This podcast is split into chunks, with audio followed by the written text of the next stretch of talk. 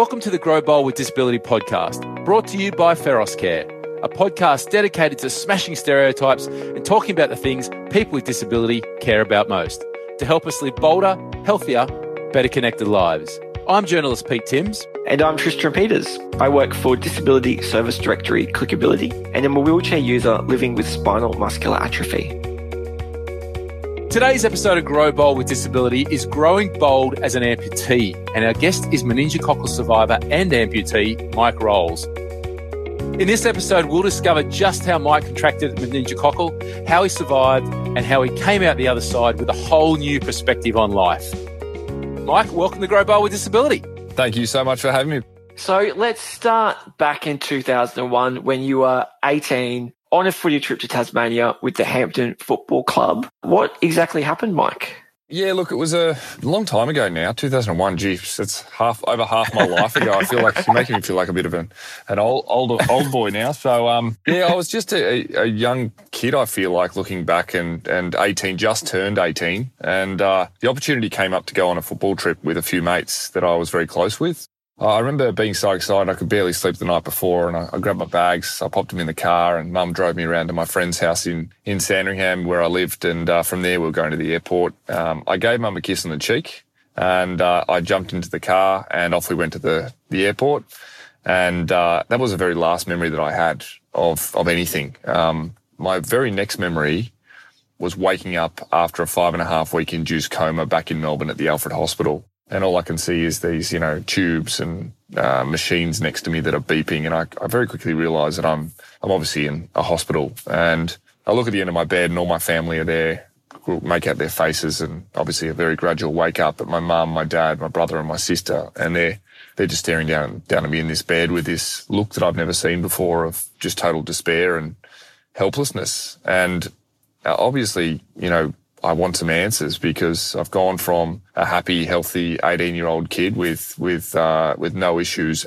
in the world to being in some pretty significant strife because I looked down at my right hand. Um, remember that was one of the first things I noticed and two of my fingers were missing and I had a, a sheet across my waist. So I wasn't really aware of all the other things that had happened until a doctor comes in and he starts to, to lay some pretty intense news on me.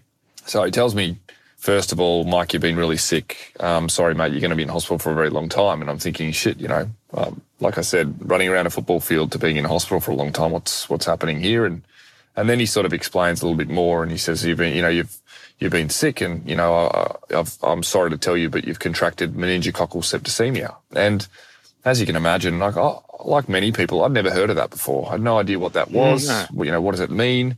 Um, how's it happened? All I knew that, you know, I was, I felt like I'd been run over by a truck really.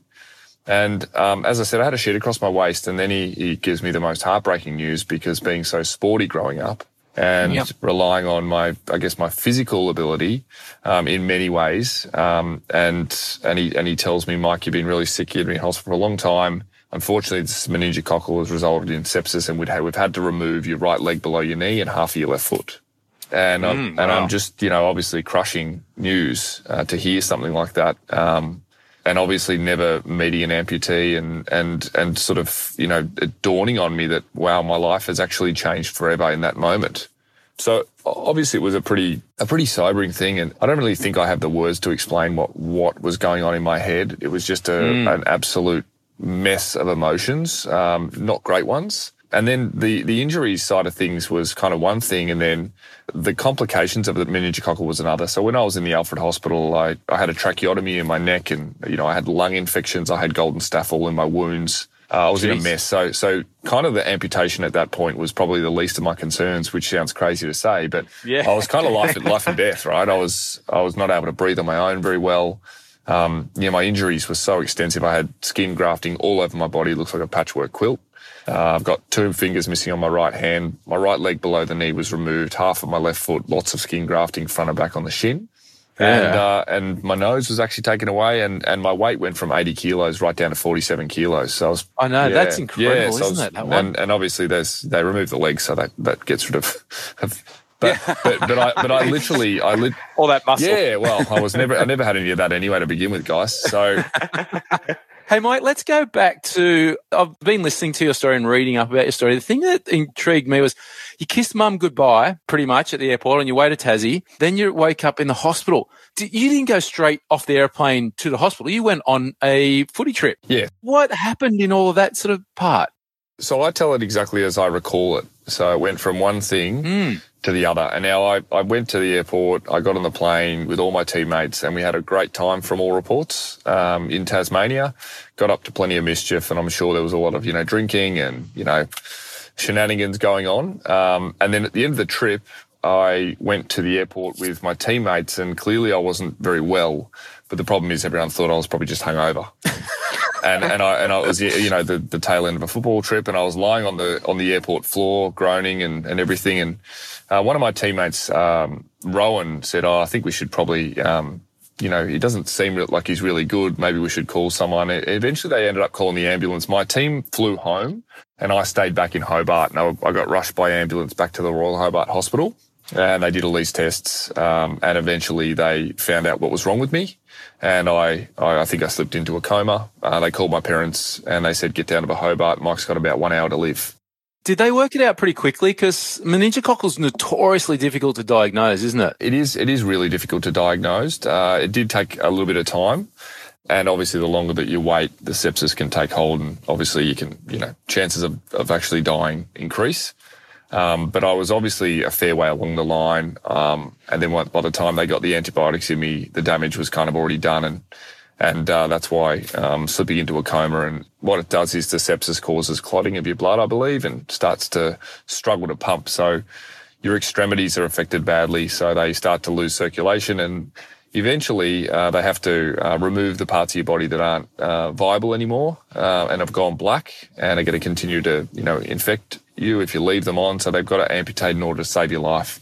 Right. And I mean, on that, I want to specifically ask about wound care. I mean, that would have been so important for you with all the serious skin grafts that, that were going on. Um, can you tell us a little bit about that? Yeah, wound care was, um, I don't know, like, I still remember when I was in the Alfred and up on the 6 West Ward, they'd have to come and change your dressings. I remember it being like, I don't know, would have been a couple of hour process. Wow. Because I had, you know, dressings on all, all over my body, you know, both legs, uh, shoulders, back of my head had a wound on it just from bed sores. I, I, I kind of find it funny talking about this sort of stuff because it just, it's, it's, kind of like you put it out of your mind. But when you go back there, you think, God, geez, that was really shit. Like that was a, mm. that was a horrendous thing. And, and the daily rituals and routines, you know, I remember there was a, first time I had a bath was just this big epic, you know, goal that I'd had. And they're like, we're going to try and give you a bath because, you know, hadn't had one for so long. And they've got this thing that they put you on and they dip you into the bath like you're a dim sim in a fryer, like literally like one of them. So I was, but that was a great day. I got in there and, and I was able to have a bath. And, and that was kind of my biggest goal in those early days when, you know, all my friends and, and mates are all out traveling and partying and going to school and living their lives. And I'm, getting dipped into a, a, a bath at the Alfred Hospital. like a dim pretty, sim. pretty, pretty depressing, to be honest with you. So, how long before you went home? I mean, it must have been hard. Also, being a very active eighteen slash nineteen year old kid. How long were you in hospital for? Oh, three months at the Alfred. My parents were in and out and doing sort of shift work. They were in every single day and resting when and where they could. Uh, and then three months at rehab. So I got transferred to Caulfield General Medical Centre, and they have a, an amputee ward where you can go and they can get, you know, you can get fitted for a leg and these sorts of things, and then um, eventually build your strength and uh, and go home. And even when I went home after six months, I was still coming back five days a week for rehab for a very long time after that. Wow. And so when you did go home, I mean, you must have all these thoughts going through your head around your future and, and what that entailed. Yeah, what were you thinking around this time? I think I can sum it up in um, in one question that I continued continually would ask myself, and I think it's a very you know it's a destructive question, but it's a very uh, normal thing for people to ask when they go through some type of physical trauma or any trauma for that matter.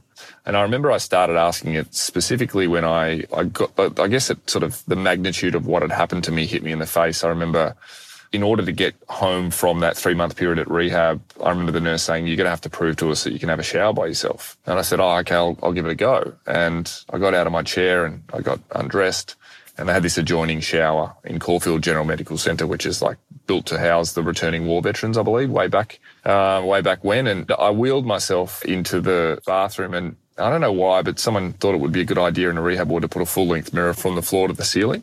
Right. On the only uh, entrance in the way to the to the shower, and I remember as I wheeled past, I stopped and I I sort of faced the mirror, and I got a a glimpse of you know my myself in in the mirror and this like this naked figure. You know, um, my leg was gone, my grafting was just like like look both front and back of my left leg and half a foot. And I'm just looking at, the, at my body and my rib cage is showing my eyes are sunken in, half of my nose is taken away as well. And, and I'm just looking at myself thinking, how on earth do you ever get back from something like this? Mm. Like you can't, like I couldn't really see a way. Um, and I guess that's when I started to ask that question I mentioned before. I was, you know, I started to ask why me, you know, I was thinking about the unfairness of the situation and why did it have to happen to me? You know, you look at the numbers of meningococcal and in any given year, it's, it affects one in a million people get to the point where they lose limbs or die. Mm. And that's not the kind of lottery that you want to be winning. And I had won it. And I remember thinking about that question a lot and, and looking at my reflection, I remember thinking that my hope and my optimism, because I've always been really optimistic and upbeat kind of character, mm-hmm. but it kind of really, really took a hit right then and there. And I'm like, wow, this is actually, you know, it dawned on me how real it was. And the initial shock and denial of what had gone on soon, soon turned into, uh, you know, resisting my situation and wanting to go back to the way things were. So I guess that question sort of followed me home and, um, it was all, all day, every day. I'd, I'd kind of, you know, slip into this depressive state where I would, I would not want to do anything, you know, I'd literally be, you know, dragging my feet for lack of a better term, even, even though it's not, not an ap- applicable one here, where every time I'd have to get up in the morning and go back to Caulfield, um, you know, I'd cry and stuff on the way there. And yeah, I just think back and how incredibly hard that would have been for my parents. Um, and how incredibly strong they would have, have to be, you know, not just them, but my sister and my brother as well, just trying to continually motivate and push me because they know that it was the best thing for me. Um, and, and whilst I'd sort of, you know, lost an element of hope and optimism, I, I'm really pleased that I was just so fortunate and so lucky to have such an amazing support network with me because for some people that's not the case and, and it's and it's really really challenging. How do you get out of a rut like that? Who you, you mentioned your family. What did they do to help?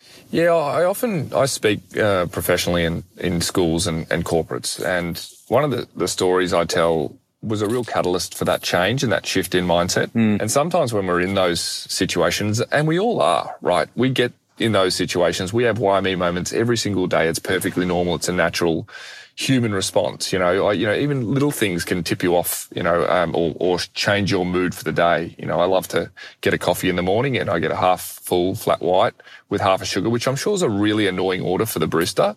And then often, like you'll drive off and you'll have a sip and they've got to put the sugar in. I have a why me moment right then. You know, like you, yes, you literally just want to, you know, you know, you want to. But then, first world what problems. do you have to do in order to shift away from that and say, okay, look, it's not the end of the world, even though this did seem like the end of the world. I literally had to shift my focus into something else and start asking a better question. And the story that I share a lot is, is it actually happened is where, you know, my dad on a sunny Sunday morning, he, he really wanted me to to do something that I didn't want to do. I'd spent a long week at rehab. All I wanted to do was sit in front of the TV and, and, and relax because lying down in front of the TV was in the, was, that was the position that I was in the least amount of pain, right? Yeah. Of course you would want to go in there because going somewhere means you have to get up, get in the wheelchair and go wheel out the front, get in the car, transfer, big hassle. So dad pops his head in the room on a Sunday morning and he says, Hey, Mike, what are you up to? And he's got this really cheeky grin on his face. And I said, Oh, not much, mate. What do you reckon? I'm just going to sit here and watch telly. And he goes, well, it's a lovely day outside. How about we go for a bit of a drive? And my dad and I are ex- incredibly close. He's, he's my best mate.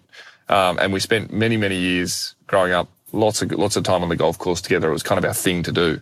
And he, and he sort of like, uh, he asked me what I'm doing. I said, not much. I just want to watch TV. And he says, why don't we go for a bit of a drive? And I'm very reluctant. I'm telling him all the things that I can't do. And that why me sort of circulating in my head. And he sort of like keeps pushing. He goes, come on, we'll go for a quick drive, 10 minutes. Then we'll get you straight back to bed and you can relax for the rest of the day. So reluctantly, I agreed. I get in the chair. Dad wheels me out the front. I get in the car and I put my seat back so I'm comfortable. I didn't have an ass. Not that I've ever had one, but they that felt like felt like that got amputated as well. So I get a lot of pain through my backside as well. And uh, and we're driving, and I remember thinking, okay, he said ten minutes, and it gets to around the ten minute mark, and I, I turned to my dad and I said, okay, enough's enough. Ten minutes. Let's turn the car around and go back home. I'm pretty sore, mate.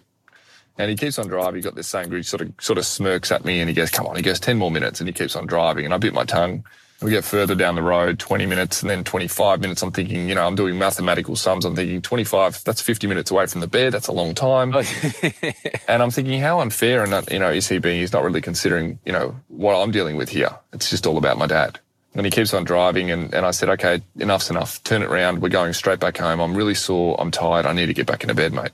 And he keeps on, he, he goes, five more minutes, I promise. Then we'll turn it around. We'll get going. And I bit my tongue for a second time. And then we start getting down from my house in Sandringham. We're like 45 minutes down the road. We're on the Mornington Peninsula. I'm thinking, you know, I'm just furious at, at, at, how unfair he's being. And then all of a sudden he pulls the car into the dunes, which is a golf mm-hmm. course we spent lots of time playing, uh, playing out together. He parks the car. I look at him and I said, well, you know, what the hell are we doing here? And he goes, I've just got to go up and take a quick piss, Mike. I'm thinking all this way so I could take a wee. Like he's you know, ridiculous. So he parks the car, leaves me in the car and I'm, I'm steaming and he disappears and five, six, seven minutes pass. I'm thinking, you know, how long does it take to go to the toilet? Like, honestly. And then I see him coming back and he's driving in a golf cart. Uh-oh. He's got that same look on his face. He parks it next to the car and he's got a grin from ear to ear, opens the door. And I, I remember just unleashing and letting him have it and telling him, you know, how unfair and how ridiculous. I'm like, what are you doing with that? And he looks at me, you know, he just cops all this abuse for a moment. And through all the abuse, he looks at me, waits for me to finish. And then he says, Hey, he goes, I get all that. I goes, but what about we go for a quick drive? We'll go for a quick drive up the first fairway. We'll turn the cart round, put you in the car. We'll take you straight back home, Mike. And I can tell yeah. that he's not taking no for an answer, and he just keeps he's on pushing me. almost, hasn't he? yeah, it kind of has, and really, I can't run away at this point in time. And you know, he's probably going to steal my leg or, or, do something like that, knowing my dad. And and and he really wants me to do it, and I really don't want to do it. And I, again, all the excuses to everything I can't do start to you know come out of my mouth. You know, I've only just learned to stand on this leg. I've only just learned to transfer from a wheelchair to a car, from a car to a wheelchair. You got no idea how much pain I'm in, mate. I can't believe how unfair you're being. Like, I want to go home. And, uh, and as I said, it just washed over him. So eventually he convinces me. I get in the cart. He helps me into the cart.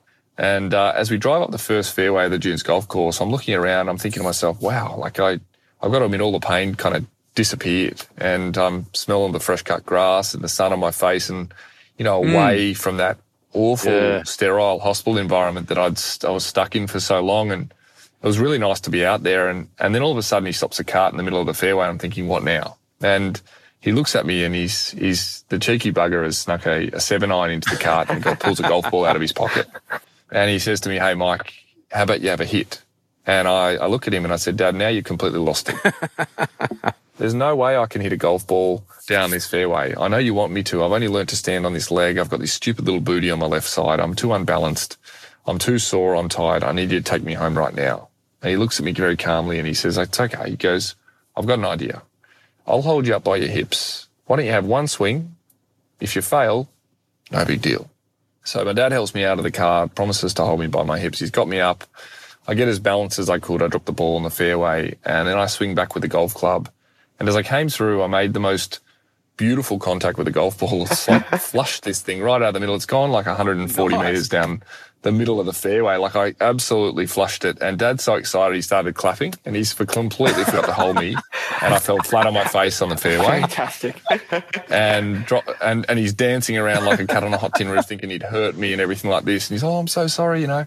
But the excitement got the better of him. And then I rolled over and I, we sort of, you know, both burst into laughter. I, I hadn't hurt myself. And it was a really, really special moment that I share with my dad. Um, but it was also a moment of, of realization and a shift away from a why me mindset because I guess thanks to the, the help and the encouragement and I guess the stubbornness of someone to push me even mm. when I didn't want to be pushed. Uh, he helped me to realize something that day. I realized that if I've got any chance of living a happy, healthy life through sudden change and adversarial circumstance, I needed to stop telling myself all the things that I couldn't do and start focusing on some of the things that maybe I could. Mm.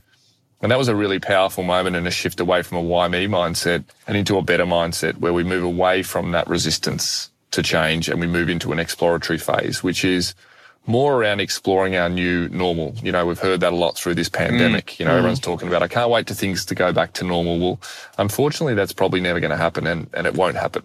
So how can we explore ways to make what is currently the normal or the new normal we're working towards, how can we use that to our advantage and leverage that so that we can be better and more positive in the future. And that's what I guess my mindset and mentality um, was from that day forward. Is it was okay, what's next? I can focus on all the things I can't do. I can't play footy. I can't hang out with my mates. That's never going to be the same. Or I can start saying, well, what about I do something that I can do, like golf, still a sporting outlet, and do it to the best of my ability. And since then, I've I've taken golf really seriously, and and it's been a really really big part, not just of my life, but as as a way of uh, of managing my mental health too. I love nothing more than going to the golf course, turning my phone off, and and just being out there for four or five hours with people, enjoying enjoying an activity that I absolutely love. And and you know what, some people hate golf; it's boring and everything. That's fine, but we've all got something that we do that recharges us, and for me, that's what that became. What's your handicap at at the moment? Uh, I think it's five, 5.3 or 5.4. I think it's, uh, at the moment. Okay. Yeah. Not, not too bad at all. Although you, you, you're in Victoria, so you would have had a year off too. Yeah. So if, no, no one's allowed on the golf yeah, course. Yeah. It was, it was, it was quite a battle. Um, but then again, um, we have a bit of a why me moment. Then we realize that there's people that are, they're losing their jobs or losing loved ones. And, and you've got people, um, not to mention any names, but, you know, high profile people complaining about golf 24 seven. Yes. and it's like, you know, get a grip, mate. So I Exactly. think, I think we could all, um, you know, the good thing about being in Melbourne, who likes to play in the middle of winter anyway? So Correct. it, it, yeah, it's been it's been good, and and look, you know, like I said, this you've got to get a bit of perspective. We're we're in, you know very fortunate to live in a, an amazing city, and if being stuck indoors um, for six months is what we have to do, that's what we have to do. So Now, Mike, there's one thing I did want to touch on, and that is so now you've got a disability, okay? You, you, your legs are amputated. Did people start treating you differently? Now, I don't mean your family, I mean just the general public. Did they start treating you differently? And then what did you tell them about your disability? yeah, so it's an interesting one. I, I don't. I, definitely think there was there was some some friends that I and this this is uh, you know everyone handles things differently. Mm. So I had some friends that maybe didn't handle, you know, the, the the magnitude and the gravity of the situation so well, and I had others that I wasn't so close with that were really great, stepped up, and that's not a, a, a you know saying anything negative about the people that didn't. I, it was a lot to handle, and to be honest with you, I pushed everyone away, and it had to be family first mm-hmm. Yeah. in those early days.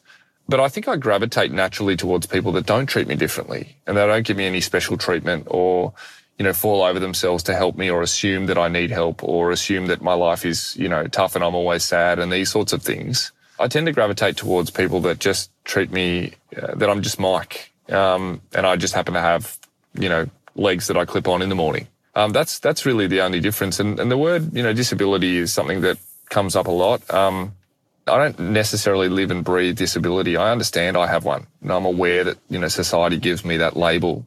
Um, but I find if I focus on that fact all day and it becomes my world, then that's not necessarily going to be a helpful mindset to be in. So I just kind of get on with things. Of course, it's going to cause complications. Of course, I'm going to get soreness and not be able to walk well sometimes. I might end up on crutches and it's going to create complications. But, um, I think where we, you know, we're, they say where focus goes, energy flows. They say that all the time. And that's so true. Like if I focus on just getting on with things and managing, uh, the things that I have to deal with, then I, I f- I think I can live a far better life. But in terms and answer your question, do people treat me differently? You know, sure. Of course they do. Um, it's normal and it's often comes from a place of innocence. I don't think it, it's a malicious thing. Some people are very curious and they might ask questions that, you know, uh, you, that can be taken the wrong way. But I think it's important to understand if they're asking questions, that's a great thing because they're starting dialogue with people. And I think it comes from a good place. I've never had a situation where someone's like, Hey, Mike, can you put some bloody pants on, mate? That's offensive to look at.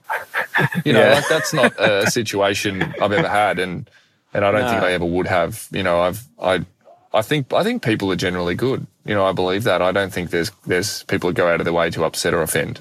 Yeah, absolutely. And Mike, as you know, this podcast is called Grow Bold with Disability. Uh, and we always like to ask our guests this final question. What does living a bold life mean to you?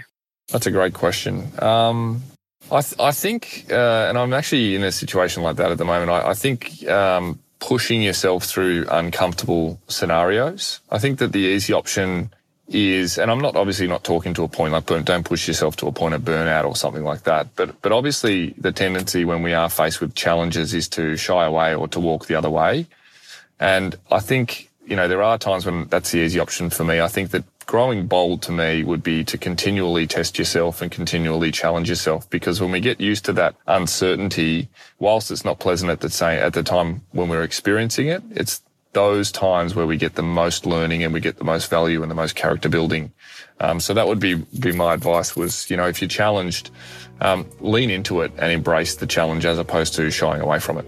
Fantastic. Really well said. Mike, thanks so much for joining us here today on our Grow Bold with Disability podcast, which is brought to you by Feros Care. And our listeners can find out more about Mike. Oh, and the book too, Ditching the Dead Weight. And also hit up Mike's website, mikerolls.com.au. There'll be links provided in today's episode show notes. Mate, that was very inspirational today. Thanks so much for joining us. Pleasure. Thanks, guys. Appreciate it. This podcast is brought to you by Feros Care, an NDIS partner delivering local area coordination services in Queensland, South Australia, and the Australian Capital Territory. Feros Care is a people care organisation committed to helping people live bolder lives.